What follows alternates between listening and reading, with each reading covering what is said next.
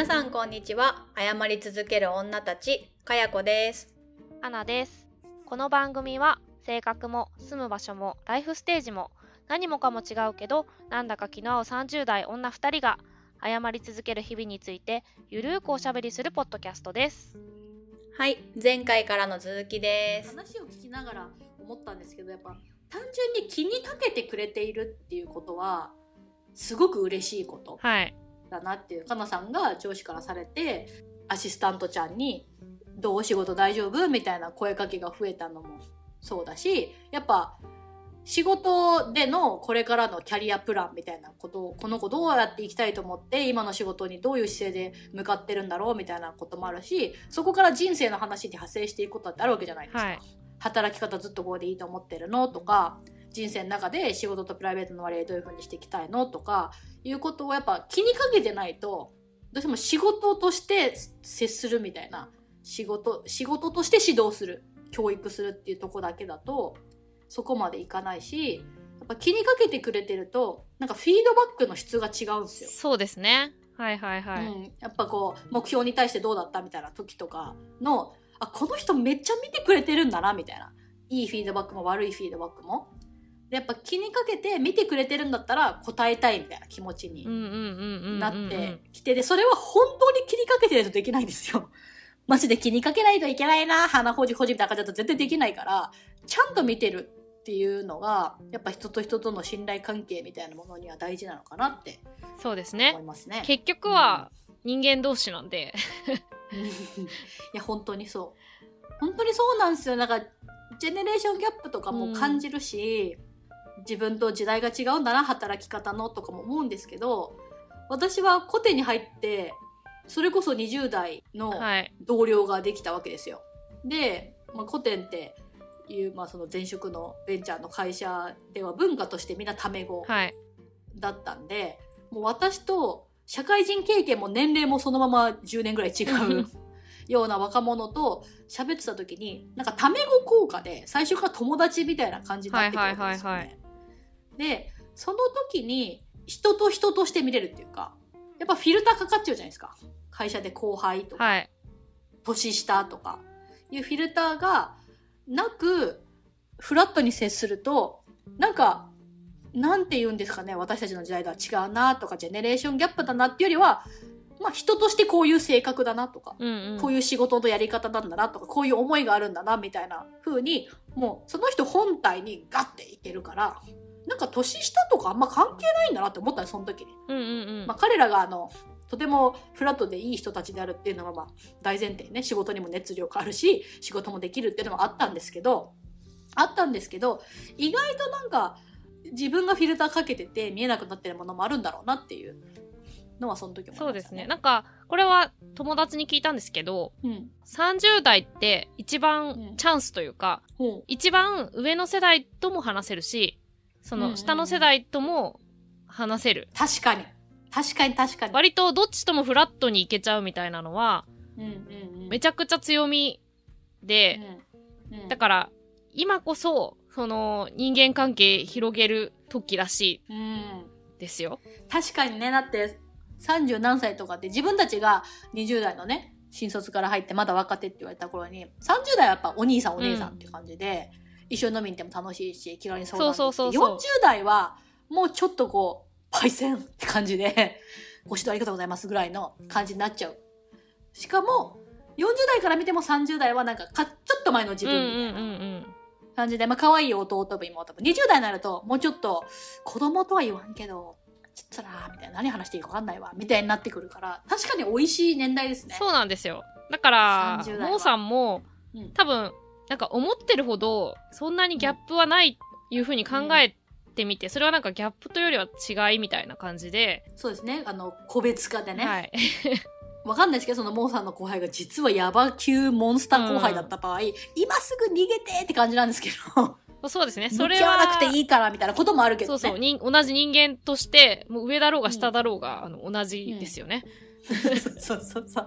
もう、つぼねがモンスターのこともあるし、新人がモンスターのことも あって、モンスターそこら中にいるから出会ったら最後に行けるしかないんですけど、ちょっとね、後輩ちゃんの詳細が書かれてないんで、もう全てが的外れのアドバイスだったんそうですけど、そう、でもね、意外とね、フィルターが自分の中にあって、それを外して、人対人で出会ったと思えば、いけることあるかもねっていう。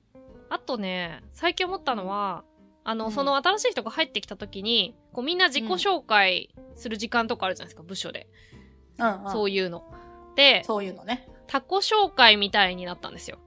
要は、自己紹介した後に、うん。隣の〇〇さんが私のことを紹介する一言みたいな。うんうんうんうん。、で、それがめちゃくちゃ新鮮だったんですけど、うんうん。私のことを、まあ、紹介してくれたのは、もう私がこう、つぼね的には崇め立てまつっているうん。女性で、うん。で、なんて言うんだろう。私、割と自分の体力のなさと、自分の、うんあの、豆じゃないところが、すごいこう、うん。いつも仕事において気にしてることだったんですけど、うん。その人は、まあ私はね、今、あの、全然その人とうまくやってるっていうのもあるんですけど、あの、うんまずすごいパワフルだって言われて。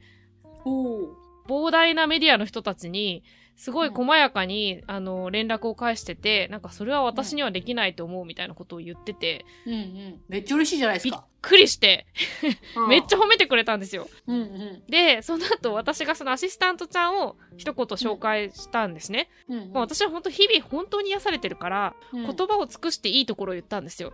うん。カンさん得意なやつ。そしたら後輩ちゃん泣いちゃって、そのアシスタントちゃん。よかったね。もうほんと。そこまで褒めてもらえると思ってなかったんだろうね。かかわいわいい、らしい。本当にと思って。何そのほんわかしたそう、雰囲気そうなの、そうなの。タコ紹介の場。め いいめちゃくちゃなんか、エモい空間になったんですけど、あの、何が言いたいかっていうと、うん。いいところを、もう言ってあげるのめっちゃ大事っていう話。いや、本当に大事。あのね、知ってたとしてもね、うん。知ってたとしても私、話上手ですねとか、例えば言われたら、嬉しいですから。なんか話が上手だとすごい思ってるわけじゃないけど、私の得意なこととして話が上手と思ってるでしょ？で、面白いですねとか言われたら、面白く話そうとしてんだよっていうのはまずあるんですけど、いやこれで面白くないねって言われたら、もう自尊心、そう、傷つきまくる。はい。笑わせようと思って言ってるのはこっちだと思うけど、やっぱそれで楽しいって思ってくれたら嬉しいと。まあ、最近ちょっと仕事してないからこういう例になっちゃったけど、でもやっぱり自分が心がけてやってるとか分かってることでも嬉しいし、分かってないことはなおさら嬉しいから、あのね、人を褒めるということに、もうね、やって損なこといや全、くない。ほんとそう。そう。ウィンウィンウィンウィンウィンウィンウィンウィンウィンウィンって感じもうウィンすぎる。そう。ウィンの連鎖なんで、そもちろんね、一緒に仕事してると、やっぱ日々指摘したりとか、アドバイスしたりとか、う。うん。で、なんとかそれをやってくれた時に、まあ、ありがとうぐらいは言うかもしれないけど、まあなんか、うそれで終わっちゃうみたいなことって、そうほんとそう結構ありますよね。褒めるタイミングって結構難しいですよ、ね。そうそうそうそうやっぱ指摘はさ、絶対しないといけないけど、やっぱ、あ、こういうところがいいなってしみじみ思った時にいきなり言ってもなんかキモいからみたいな風になっちゃって、言えなかったりもするけど、もうね、言った方がいい。そう。と。そういうのも、仲良くなるためには、意外と、うん。そうすると、逆に相手も、うん。私のいいところを探し始めてくれるというか、うんうんうん。そういうこともある。鏡ですからね。うん。人間関係っていうのはやっぱしたことが返ってくるし。そういうのは確かにありますね。なんか言いながら自分のコミュニケーションを顧みて、はーって思ってます。どうしたんですか？褒めていこう人々をと。そうなんですよ。あの、これはね、ほんと日々、胸に手を当てて、うん。ちゃんと人とね、接するときにそういう発言ができているかどうか。そう、あの、理想を言うはやすしなんですよね、本当に。ついね、指摘ばかりしていないだろうか、と。そう。やっぱ指摘はやっぱね、コンマ1秒でしないと、なるはやでしないといけないけど、やっぱ1指摘したら1褒めするぐらいのね、うん。やっぱ感じが特に教育で上下関係があるっていうところにおいてはいいのかもしれないです。ね。なんかなんかしてくれたときに、まあ、単にありがとうって言うんじゃなくて、うんこうこうこうだったから、こういう風に役立って、本当に助かったんだよね、ありがとうって言うとか、あのうんうんうんうん。感謝のね、本気度をね、そうそうそうそう示。していくとか。あら一人でやってる場面とか見て改めて「いや私ははできんかうん。らすごいわ」とかこういうこういう風にしててよかったねとかいうのをやっぱちょっとねツボでみのある部分だと「ふん私だってできるわ」みたいな そうそうそう心とかがねやっぱ出てきて素直に褒められないみたいなのって本当にツボねムーブだと思うんで純粋に褒めるそう。やっぱね、そう。素直じゃないとね褒められないからね相手のこと。そう。私たちも褒めてほしいじゃないですか実際はそうそうそうそう。人のことを育ててるけど私たちも褒めてほしいのに人のことを褒めたら誰もなんか褒めてくれないような気持ちになってふんって思うけどやっぱそこを褒めていこうと。はい。そうそうう。ん。あなのでこんな感じでねうん、アドバイスになってるかわからないんですけどすいませんもうさん。新生活うん。をテーマにしつつもちょっとあの新人教育の心得やかなり年下との関わり方のポイントについて思うことなどを結構話したんじゃないかなと思うんですけどうんうんうん。新生活で言うとなんか他にもいろいろあって、うんうんうんうん。ありそまずはあれですね。目標？う。とか、あとはなんか新しく何か始めるとかそういったようなこと、なんですかね。なんかプライベートにおいては新年の目標、新生活の目標とかって輝かしいんですけど、なんかこと仕事における目標みたいなものが私本当に好きじゃないんで、思わずさっきため息ついちゃいました。。はいまあ、一旦ね、だから、あのーいいんじゃないですか。一旦仕事は置いておいて、置いておいていいんですか？そうそうそうそう。私も、あの、目標設定とか、うん。まあ、めちゃくちゃ、ちゃんとやるんですけど、ちゃんとやりそうまあ、私のかつてのアドバイザーですから知ってますよ。私評価されたいんで、ちゃんと。なんで、そこちゃんとやるんですけど、うんまあ、一旦置いといて、うん。なんて言うんだろう。かやこさんからすると、てか、アメリカの新生活タイミングって9月なのかな？あ、そうですね。あの、正確に言うと、まあ、8月の下旬に始まるんですけど、うちの地域は。そうですよね。娘の学校が始まるのは8月の下旬ですね。だから、日本で言うと、まあ、1月とか4月とか、うんそういう時期が、そに。の、新生活的なね、時期になるんですけど、なんで、もしかしたらちょっとずれてるかもしれないけど、まあ、2024年を迎えたのは同じ。うん。そうですよ。はい2の何乗 ?2 の11乗。へー。2の11乗だと思います、2024年は。だから、え、あの、何の話？だからなんか特別なあれだなとなるほどね。2024ってすごく、あの、すごくいっぱいすごく割り切れるですね。すごく割り切れるんです。すごく割すり切れるすよ。ごく割り切れる、2024年。はい、ちょっと何乗かが間違ってるかもしれないけど、はい、それで。だからなんか、今年新しく始めたいこととか、なんか目標とか、まあね、振り返りもしたから、確かに。そういうことも話し振り返りしたからね。といていいんじゃないかなと思ったんですよ。それはナイスアイディア。今しかできないですね、この新生活の。そうそうそうそ確かに私まだ、ちょっと年末年始バタバタしすぎたし、なんならなんか寝てたから。う。そう。でね、私もなんですよ。私も年末年始、台湾旅行行ってて、そうだそうだ。なんだろう、年が明けたというよりは旅行に行ってたんですよね。だから、いや、なんなんだ、年が明けたとより旅行に行ってたらなんか、うーんって感じだけど、まあまあまあ。でも壮大なあれでしょ？カウントダウンの花火とか見てたじゃないですか。うんでもなんかディズニーの花火みたいな感じなんですよね。あの、感覚としては。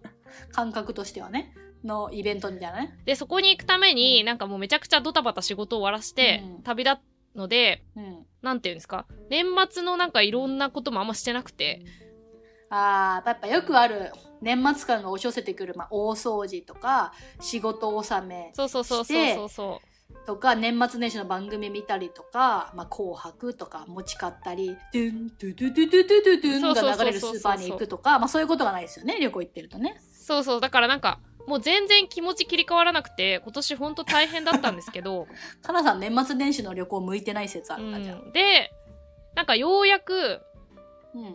なんなら私、あの、台湾に行って帰ってきた荷物、しばらく片付けられなくて、2週間ぐらい置いてあったんですよ。さすが郵便受け放置する女。で、先週ぐらいにようやく、あの、うん片付けたんです。遅っ。でうん部屋のシーツとかも、あの、うんずっと秋のシーツ使ってて、12月暖かかったじゃないですか。あ暖かかったじゃないですかって言ってもわかんないかもしれないんですけど、そうらしいっすね。暖かかったんですよ。だから、そんななんか、超防寒する必要もなかったんですけど、やっぱ1月、2月って、やっぱ日本は、こう、一番寒いんで、うんうん。それで切り替えなきゃみたいなのも切り替えれてなくて、で、ようやくほんと1週間前ぐらいに、あの、うん。冬仕様になったんですね。遅っ。遅っ。だから、そろそろ目標をうん決める心境に慣れてきたのですよ。シーツも冬になったしと。目標立てるかと。そうそうそうそう。そういうことっすか。で、はい。まずちょっとかやこさんどうでしょうみたいな。あ、私の目標、はい。とか思うことなんかあるかっていう。私何も考えてないけど。そうっすね。今年、え去年は、のフリーランスになった年だったんですよね。はい。2023年は。で、やっぱこう、家族ファーストで行こうと。そうですね。はいはいはい。家族ファースト、時々働く。うん。みたいな感じの1年を過ごして、生活が、まあちょっと軌道に乗ってきた、この2024年は、はい。将来に向けての種をまこうかな。と。というのも、今年いっぱいで駐在が終わる予定なんですよ。はい。帰ってくると。2025年 in Japan。大変だ。そうなんですよ。マジの新生活だ。マジの新生活が、日本に戻ってまた日本が新生活になるとかいうことが起きて、で、じゃあそこで私のね、4年間空白なわけですよ。まあ、コテがあるから、もうちょっと空白、2年間ぐらいなのかな、な空白なわけですよ。どうするとはい。いうところで、でもやっぱ、重ね重ね言ってますけど、このポッドキャストが仕事につながったらいいなとか、はいいろいろね、まあ去年の振り返りでも言ったけど、ノートとか、はい日々中妻のね、まあやってきてますよ、いろいろ優。秀作品に選ばれるとかもあったんで、そうあったんで、ちょっと加速させたい。結構がむしゃらにやりたいことやったらなんとなくちょっとした結果につながったみたいな感じだったんで、2024年はちょっとどうなりたいかみたいなのをもうちょっと明確化して、そこに向けたアクションを取っていきたいなと思ってる現時点で何も考えておりませんので、ちょっと考えたいということですね。そうですね。ESL3 つ掛け持ちしてる場合じゃないかもしれないですね。はい。あ、もうそれはね、断捨離しました。結構、早い段階で。今もう1個しか。あ、そうなんですね。そうなんです。もうね、できねえなって思った。普通に無理。断捨離したから、あの、友人関係も、中妻友人関係も、の拡大して、はい。修練してきました。あー、じゃあ友達欲っていう意味ではちょっと落ち着いてきた。落ち着いてます。すごく落ち着いてますね。こないだも、なんかどっかでつぶやいたかノートで書いたかわかんないですけど、娘のダンス教室はい。で、ダンス教室のやってるところには入れなくて、その様子をモニターで見るんですよ。はい。待合室で見るんですけど、もうね、待合室が、多分長年ダンスを続けてるママ友たちみたいな。はい。子供たちがもうダンス教室に通って長くて、お互いがもう気心知れてるママたち。稀にパパもいるんですけど、でも盛り上がりまくってるんですよ。雑談が飛び交ってて。で、片や私。誰も友達いない。はい。もう、ただそこで本を読んだり、はい。スマホをいじったり、みたいな。あのかやこさんが？そう。でも、ここで、もう1ミリも友達作りたいな、みたいな思わない。友達欲がもうゴリゴリに落ち着いて、なんか孤独だなって一瞬思うんですけど、誰も私に話しかけないし、私も誰にも話しかけないし。前なら、多分これがめちゃめちゃ序盤だったら話しかけて、隣の人と、はい。友達になろうとしたと思うんですよ。同じ娘の同じクラスの、そう、女の子のママ誰かはいなとか、はいはいはい。多分しようとしたと思うんですけど、私友達おるしなと思って。もういいかなみたいな。もういいかな、もうこれ以上増えても、なんか、会う頻度がただただ下がっていくか、ここと、個別に会えなくなっていくっていうだけなんで、もういいかなっていう感じで、落ち着けました。それは落ち着きましたね。それも落ち着きました。だからやたらめったらに公園でナンパとかもしないです、もはや。ちょっとこう、未来にフォーカスしていこうかなって自分自身のね、日本を見据えて。なんか、あの、いつぶやきで、うん。広島でいい出会いがあったみたいな。おおそうなんですよ。もともと広島で、はい。ベンチャーの人とかと繋がれないかなっていうのでご縁があって、繋がった方がいて、でその方と、まあ、去年初めて会って、意気投合して、私的には。はいはいはいはい。ですごく素敵な方で、で、なんか、それこそちょっとロールモデルになるような、キャリアとしても、お母さんとしても、なんか人生としても。で、また本当にこう仲良くさせていただきたいな。でもなかなか広島にいることもね、年に1回しかないから、でも今回また帰るんで、1年ぶりにご連絡したら、ぜひぜひ会いましょう、みたいな。日本帰ってこないのかな？広島帰ってこないのかって思ってたんですよ、とか言ってもらえて、で、その方を起点に、もう顔が広い方で、いろんな方を紹介してもらえて、で、その、紹介してもらえた方の一人が広島でベンチャーで働いてらっしゃって、で、その、働いていらっしゃるその方の方が、私がその会社にめっちゃ合うんじゃないか。へえ。なんか見学来ませんか？って言ってもらえて、見学に行ったんですよ。へでえ。、お話しさせてもらって、オフィス見させてもらって、なんかもう、ゴリゴリの今時ベンチャーっすね、みたいな。広島で？なんかすごい。そう。広島で、そこ驚きでしょ？もうね、会社がどう説明していいかは全くわからないんですが、まず広い木の机が、もう広い一つのオフィスの中に、うねうねした形の。一枚につながった。そう、そう、木の机があって、で、フリーアドレスなんですよ。はいはい。であの、好きな凹みにはまって仕事していいですよ。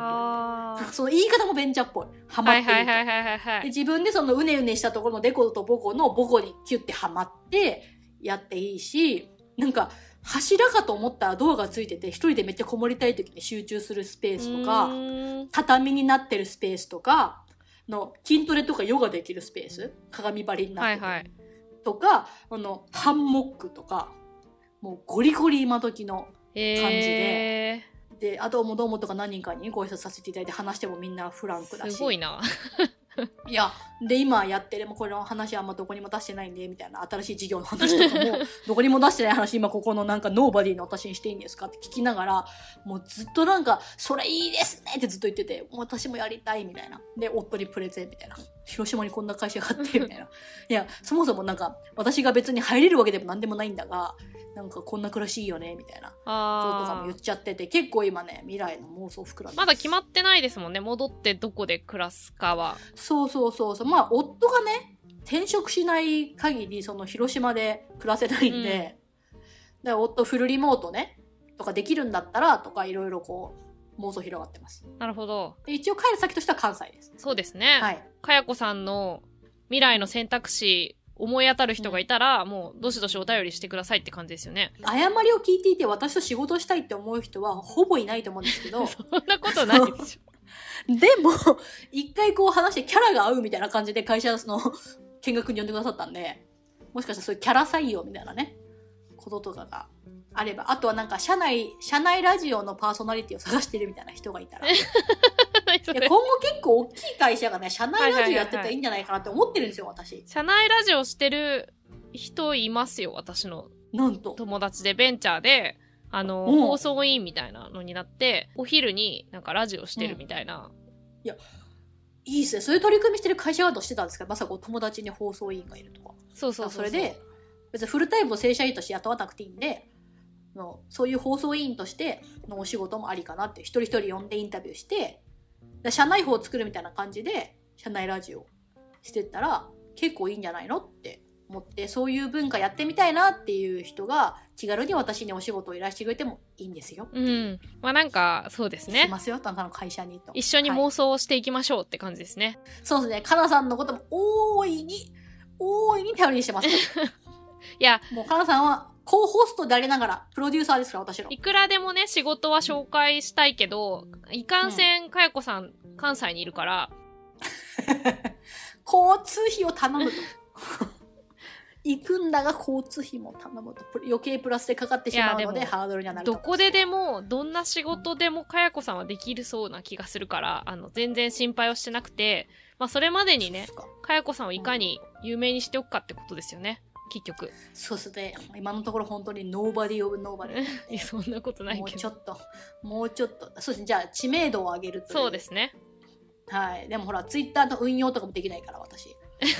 やっぱ役に立つ知識を一貫性を持って発信するとかできないから、やっぱ広島のお菓子といえばもみじまんじゅうより川通り餅だよね、みたいなこととかをやっぱ突然言ってしまって。いや、それは私もできないから大丈夫ですよ。できなかった。だからツイッターのフォロワーが増えるとかいうとこ以外の知名度の上げ方をね、していきたいと思っております。そうですね。はい。はい。そ、そんな感じですか？そうっすね。はい。あと2024年はやっぱ家族の時間をね、2023年増やすってはいなってて、まあ、物理的にただ増えただけだったんですけど、2023年ね。2024年は、やっぱもっと夫婦にフォーカスしていきたいなと思います。あ夫婦の時間みたいなものはやっぱり家族の時間が増えてもほとんどが娘との時間が増えただけで夫婦の時間がやっぱ増えてないからやっぱ夫婦っていう人間関係って面白いなって興味深いなと思う今日この頃なので そこにもうちょっと2024年フォーカスしていきたいいや、もう何も言えないっす。本当に。離婚の誤りですいません 大事にしてください。あの、失われたものは戻ってこないんで。突き刺さるパイセンからの魂のこもったセリフいやいや、まあ、大して何のパイセンでもないんですけど。え、娘ちゃんは今、はい。あれ4歳とか？そうっすね。4歳です。今年5歳今年5歳。じゃあ、日本に帰ってきたら、小学生みたいな？でも日本に帰ってきた時にギリね年中3で年長さんを1年過ごすのかな。あー。じゃあもう怒涛ですね、きっと。いや、どどうどうどうアメリカで言うと、小学校が、キンダーガーデンっていうのがあって、1年生は6歳で一緒なんですけど、その下の5歳が、キンダーガーデンって言って、もうね、学校と一緒なんですよ。小学校の、もう準備段階の1年みたいな感じうで、基本は進学予定の小学校のキンダーに行くんですよあ、。そうなんですよ。あ、キンダーガーデンってそういう、そういう施設なんだ。そういう施設なんですよ。基本はね。まあ、あの、キンダーガーデンまで私立の学校に行って、で、小学校からはまた違うとこみたいな人もいるんですけど、基本はね、もう小行く小学校のキンダーに行くっていうもんなんで、んなんで、アメリカでもそういうちょっと学校っぽい感じになって、で、帰ってからまたちょっと保育園して、みたいな、うんこう、怒涛な生活が娘にも待ち受けてるんで、そうですね。ね、英語教育と日本語教育についても悩むであろう2024アンドゴって感じです。確かに。すごいな、うん怒涛、はいなんか常に新生活してるから、かやこさん。そうなんですよね。なんか中妻になってからマジ怒涛っていうか、妊娠してからなんか毎年新生活。そうですよね。で、すぐ引っ越すし。妊婦になった産んだ産んだ後仕事復帰するわーママになった。あ中妻になったみたいな。あー中妻で働き始めた。あーやめたみたいな。なんかそういう。なんか毎年何も定まらないみたいな。そうそうそう。ここ数年。信じらんないですよ。だから落ち着くみたいなことがない日々ですよね、本当に。で、戻ったらもうね、こむうん。娘ちゃんの小学校をどうしようみたいな。そうそうそう。でどこに住むっていうかっていうか仕事はっていうかみたいなそう感じにそうそう。小一の壁とか聞きますからね。いやー本当ですよね。マジでやばいっすねそれに関しては。だからなんか怒涛っていう感じで今年も。なるほど。はい行きたいと思います。ということでかなさんの目標は何すか？私ね、今、すごい、まだ、とはいえだから決めきれてないんですけど、なんかやりたいと思ってることで言うと、うんうんうん。まず、自分は一体何者かみたいなことを、あの、ちゃんと書き出そうと思って。あの、謝り続ける女たちの、ポッドキャストの紹介ノート書いたじゃないですか。うん。で、なんか、こういうポッドキャストですとか、あの、かやこさんが、あの、を知りたい人はこのポッドキャスト聞いてねとか、私たちちの代表的なテーマこういうのだよみたいなこととか書いたと思うんですけど、やっぱあれやってよかったなと思ってて、うんで、一方、なんか自分のこととなると、うん。ポッドキャストでは私は何の仕事をしてるかいあんまりあの詳しくは言わないし、うんうん。会社の方では、うん。自分のこの個人活動みたいなことって もう言ってないんですよね。ポッドキャストしてるとかインタビューして書き起こしてるとか。そうそうそう。何のメリットも ないから、言ってもね。両方にとって。で、うんうん。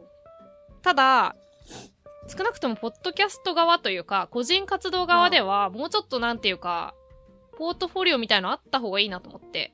あの、はあそれ面白いですね私も作りたいそう、かやこさんも作ったらいいと思ったんですよ。うんうんで、どんなことをやってきたのかとかを棚卸しするのと、どんなことがやりたいとか好きなのかっていうのを、一旦書き出すみたいな。いいじゃないですかポートフォリオの誤りそうそうそうそう。もう一緒に作りたいですねそうですね。確かに。うん面白そう。作り合っ私はその一緒にそう作り合わないとやらなそうだから言ってるんですけど。下書きで見せ合うみたいなね。うん。うんいいっすねいいっすね。で、ポッドキャストの公開と合わせて公開するみたいな。あいいですね。作ったことで今後それシェアするだけでいいですもんね。自己紹介。で、あれもあるじゃんとか、これもあるじゃんとか言い合えば、ちょっともしかしたら、そうそうそう。他己紹介的なね要素が入って。そうそうそうそう、とか客観的な視点が入ると、あ、なんかこういうのも書いていいのかみたいになるかもしれないかうん。ら、あるある。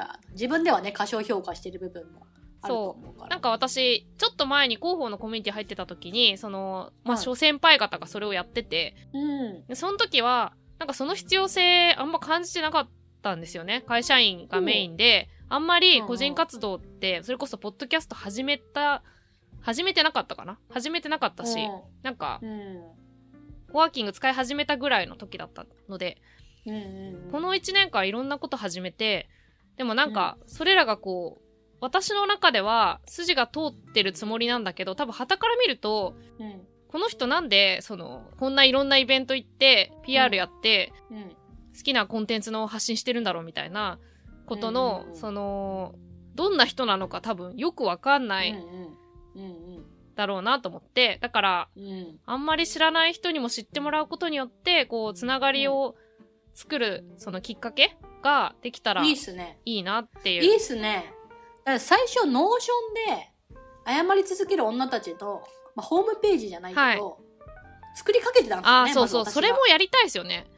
なんかそこに載せたらいいですよ、ね、そうそうそうそう。お互いのポートフォリオのリンクもそこに載せるとかでもいいし、そうそうそうそう。めっちゃめっちゃいいじゃない。そう。やりましょで、その私たちのノー、ポッドキャストのあの紹介文もそこにリンク貼って、SNS とかもう全部うんうん。書いといてみたいなのもやりたいですよね。いいですね。だからもうウェブ上の名刺みたいなね。そうそうそうそう。で、そうするとやっぱり次のステップ行きやすくなるかなっていう。うん。まあそうかよこさんの私の目標にもつながりますそうそうそう目標にもつながるかも。ありがたい。そこれはもうやりましょうじゃあ。決定。う。やりましょう。はい、で、で、何がしたいかっていうと、うん、ちょっと今、まあ友達3人増やすって言ってから、友達めっちゃできたんですけど、素晴らしいまたちょっと新しいコミュニティとかつながりを増やしたいなっていう、私もこう、友達欲が出てきてるフェーズというか。おかなさんの方がむしろ友達力高まってる。そうそうそうそう。やっぱり2年前ぐらいに、あの、つながった人たちとも、あの、関係が深まって、もうなんなら旅行も行けちゃうぐらいにはなってきたんですけど、そうやってその、コンフォートゾーンにいると、また私、あの停滞していくなっていう気持ちがあるので、まあなんかうん。そこを変えていきたいと。で、うんうん。そのためにも、やっぱ自分で創作もしたいなと思ってて、まあ前も言ったんですけど、ちょっと、うんなんか自分でコンテンツとかゲームとか作れたらいいなみたいなことをやるしかないでしょ。計画して、ちょっと動いてはいるので、あ動いてるんですかもそうですね。うやりま。すね。だからそれをちゃんと今年、最初は未熟ながらも、あの、うん、発表していけたらいいなっていうことをめっちゃいいじゃないですか。思っていますと。めっちゃいいじゃないですか。我々がアンケート取ったきりにしている確かに確かに。番外編のやつとかでもう始めとんかいみたいな 感じじゃないですか。そうなんですよ。で、うんそしたらあれもちゃんと、回収しないと。そこからね、あの、またうん、新しいつながりができたりするかな、みたいな。それを好きな人とまたつながるとか、うんうんうん。確かに確かに発信者になるとやっぱ見てるだけと違いますからね。そう、実際なんか、ポッドキャスト聞きましたみたいな感じで、こう、距離が近づくみたいなこととか、うん。多くはないけどあったりはするので、素晴らしい。私、ポッドキャスター自体もね、なんかやっぱり同じポッドキャストやってますっていうことで、ちょっと親近感うんうん。持ってもらいやすいじゃないですか。うんうんうん一気にね、うん。全然知らなかった人が私もポッドキャストやってておおそうなんですかってなりますよね。そうそうそうそうそう。だから、それだけでも違ったから、その、なんか発信したらまたもうちょっと違った世界になるかな、みたいな。うんうんうん。なりそことを思ってますと。で、最後の一個は、これちょっとコミットする方法思いついてないんですけど、そろそろちゃんと彼氏を見つけようかなっていう。う。よっ。これを一番コミットしましょう。これです。あのーこれですねなんか、恋愛してないわけじゃ全然ないんですけど、あのーうん。ちょっとちゃんとしてなかったんで、うーん。何も突っ込みませんけど。はい。宣言しとくことで、それこそ、うん。友達を作りたいみたいなことも、うんうん。初年度はね、3人もできなかったんですけど、1人もできなかったんですけど、ちょっと詳しくは友達の謝り聞いていただきたいんですけど、そうっすね。はい。やっぱり宣言して、こう、うん。動いていくことで、まあ今年は無理かもしれないけど、うん。2年ぐらいかけたら結構劇的なことが起きるっていうのが、うん。あの、立証された。うん。実績がありますから。もう成功体験積んじゃってるんでこれはもうできますと。だから、そろそろちゃんと彼氏を見つけるっていうのも、目標に入れておこうかなと思思いまして。引き寄せましょう、はい。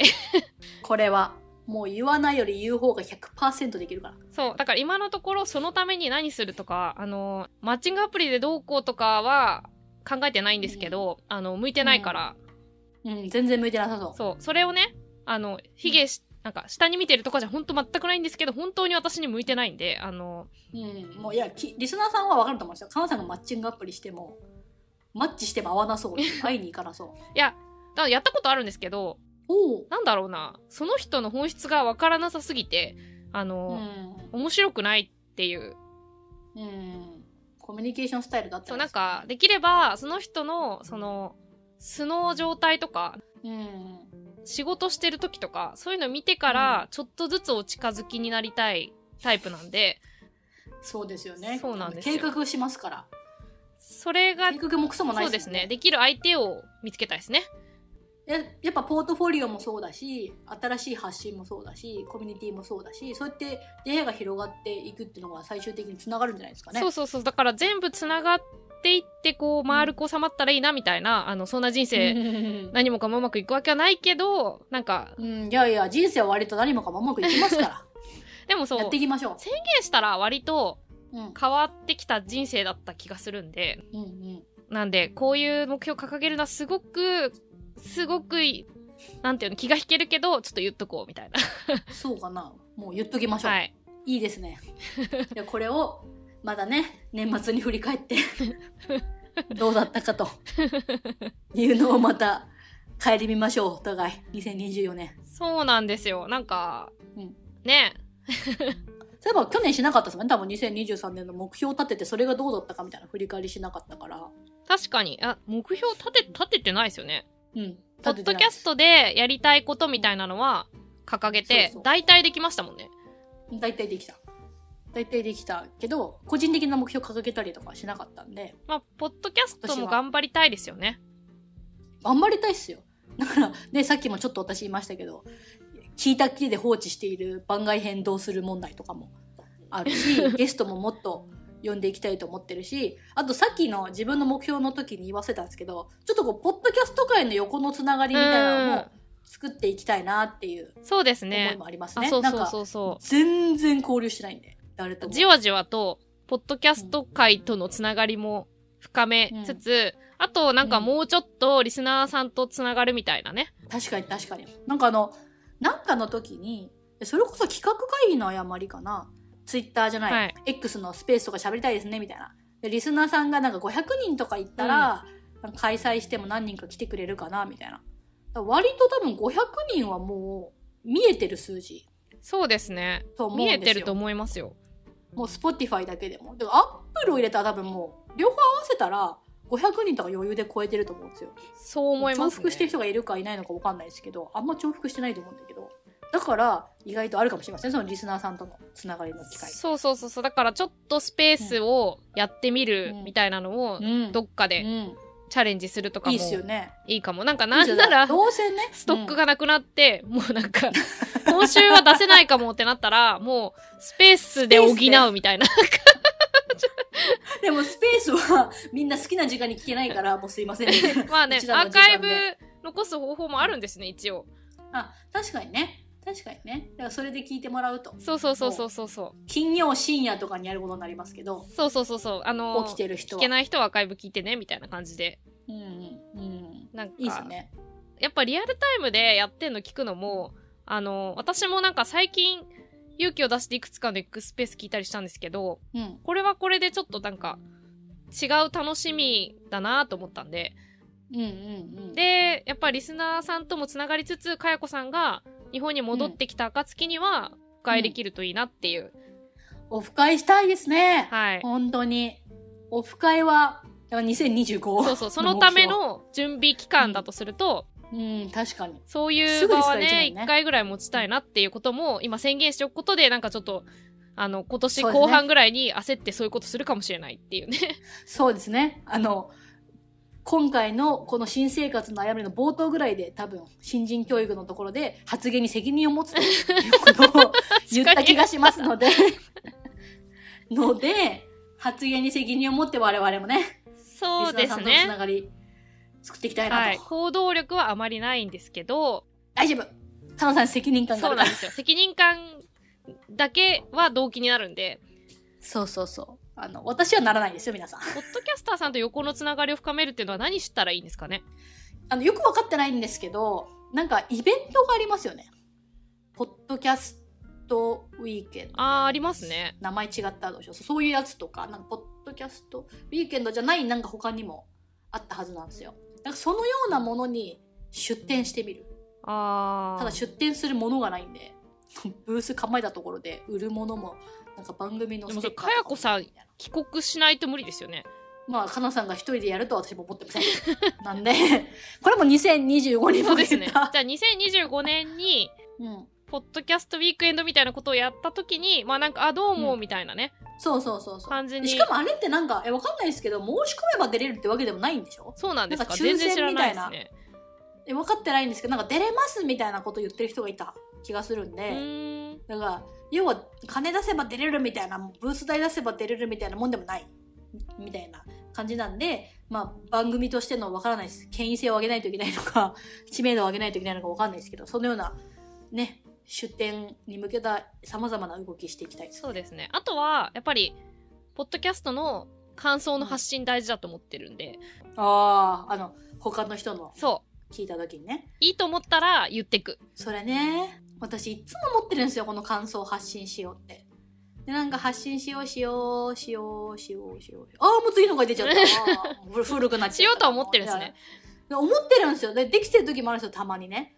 だけどなんかあちょっと今じゃなくてあれでこれでとかなんかあと余計な今ツイートしても日本真夜中誰も見ないからせっかくならなんか届けたいなとか思っちゃってあの日本の朝にしたいからこっちの夕方とか言ったら夕方はもう娘迎えに行って晩ご飯用意してギャーとかって忘れる。あー。ポッドキャスターさんってはい。私たちと同じで自分の番組のハッシュタグついてるものを絶対見るから確かにだから時間関係時ない間は関係ないかも。でその人が見た時間にあのリポストしたりあのいいねつけてくれたら、多分上に上がるからあの確かに。そ自動でレコメンドされるようになると思うから思い立ったが吉日というかは即行動で。気にしなくていいかもと思いました。じゃあ感想を書いて私たちもね感想もらえたらめちゃめちゃ嬉しいですよね。そうそうそうそうそうそう。やっぱそこからじゃないですか、あなたのことが、まあ、好きですじゃないけどやっぱ褒めること、うん。あの話を戻すよねここに帰ってくるの？褒めることにね。そうそうそうそう。人間関係褒めることだからポッドキャスター同士のつながりを作りたかった。らそれを褒めることいです。やそうそう。私はその作戦です基本。うん。かなさんってコミュニケーションがそうですもんね。そうそうそうそう。まずは静かに褒める。こっそりともう私はうるさくアピールするんだね。聞いた聞いた聞いた私のやつ聞いたみたいな。かやこさん面は全然乗り込んでいけるじゃないですか。それこそあのリアルイベントとかで、あのうん。ブース出して来た人とコミュニケーション取ってとかもできちゃうから、そっちがいいですねう私は、ん、うん、だからちょっとあのスタイルが違う方法でアプローチをしていくと。そうそうでも私もあの感想は頭の中にあるんでちゃんとつぶやこうとそうです。ねあのいいなと思ってつぶやきたいと思ったらその気持ちにこう忠実にいきましょうと、そうします、はい。そんな感じかな。新生活。そんな感じですかね今回。なんかいろいろ話せて意外と良かったこのテーマみたいな うんうんうん。皆さんもね2024年の目標よかったらまた教えてくださいと。そうですね。私たちの目標に対するアドバイスもそうですし、皆さんの目標もそうですし、あのーぜひね今日のあの感想あとご質問も「ハッシュタグあやまリスナー」あやまはひらがなリスナーはカタカナにてお待ちしております。はい。お便りフォームもあります。概要欄にお便りフォームのリンク貼ってますのでご質問ご感想話してほしいトピックなどなどありましたらお気軽に送ってください。めちゃくちゃ喜びます。はいそれではまた次回お会いしましょう。はいありがとうございました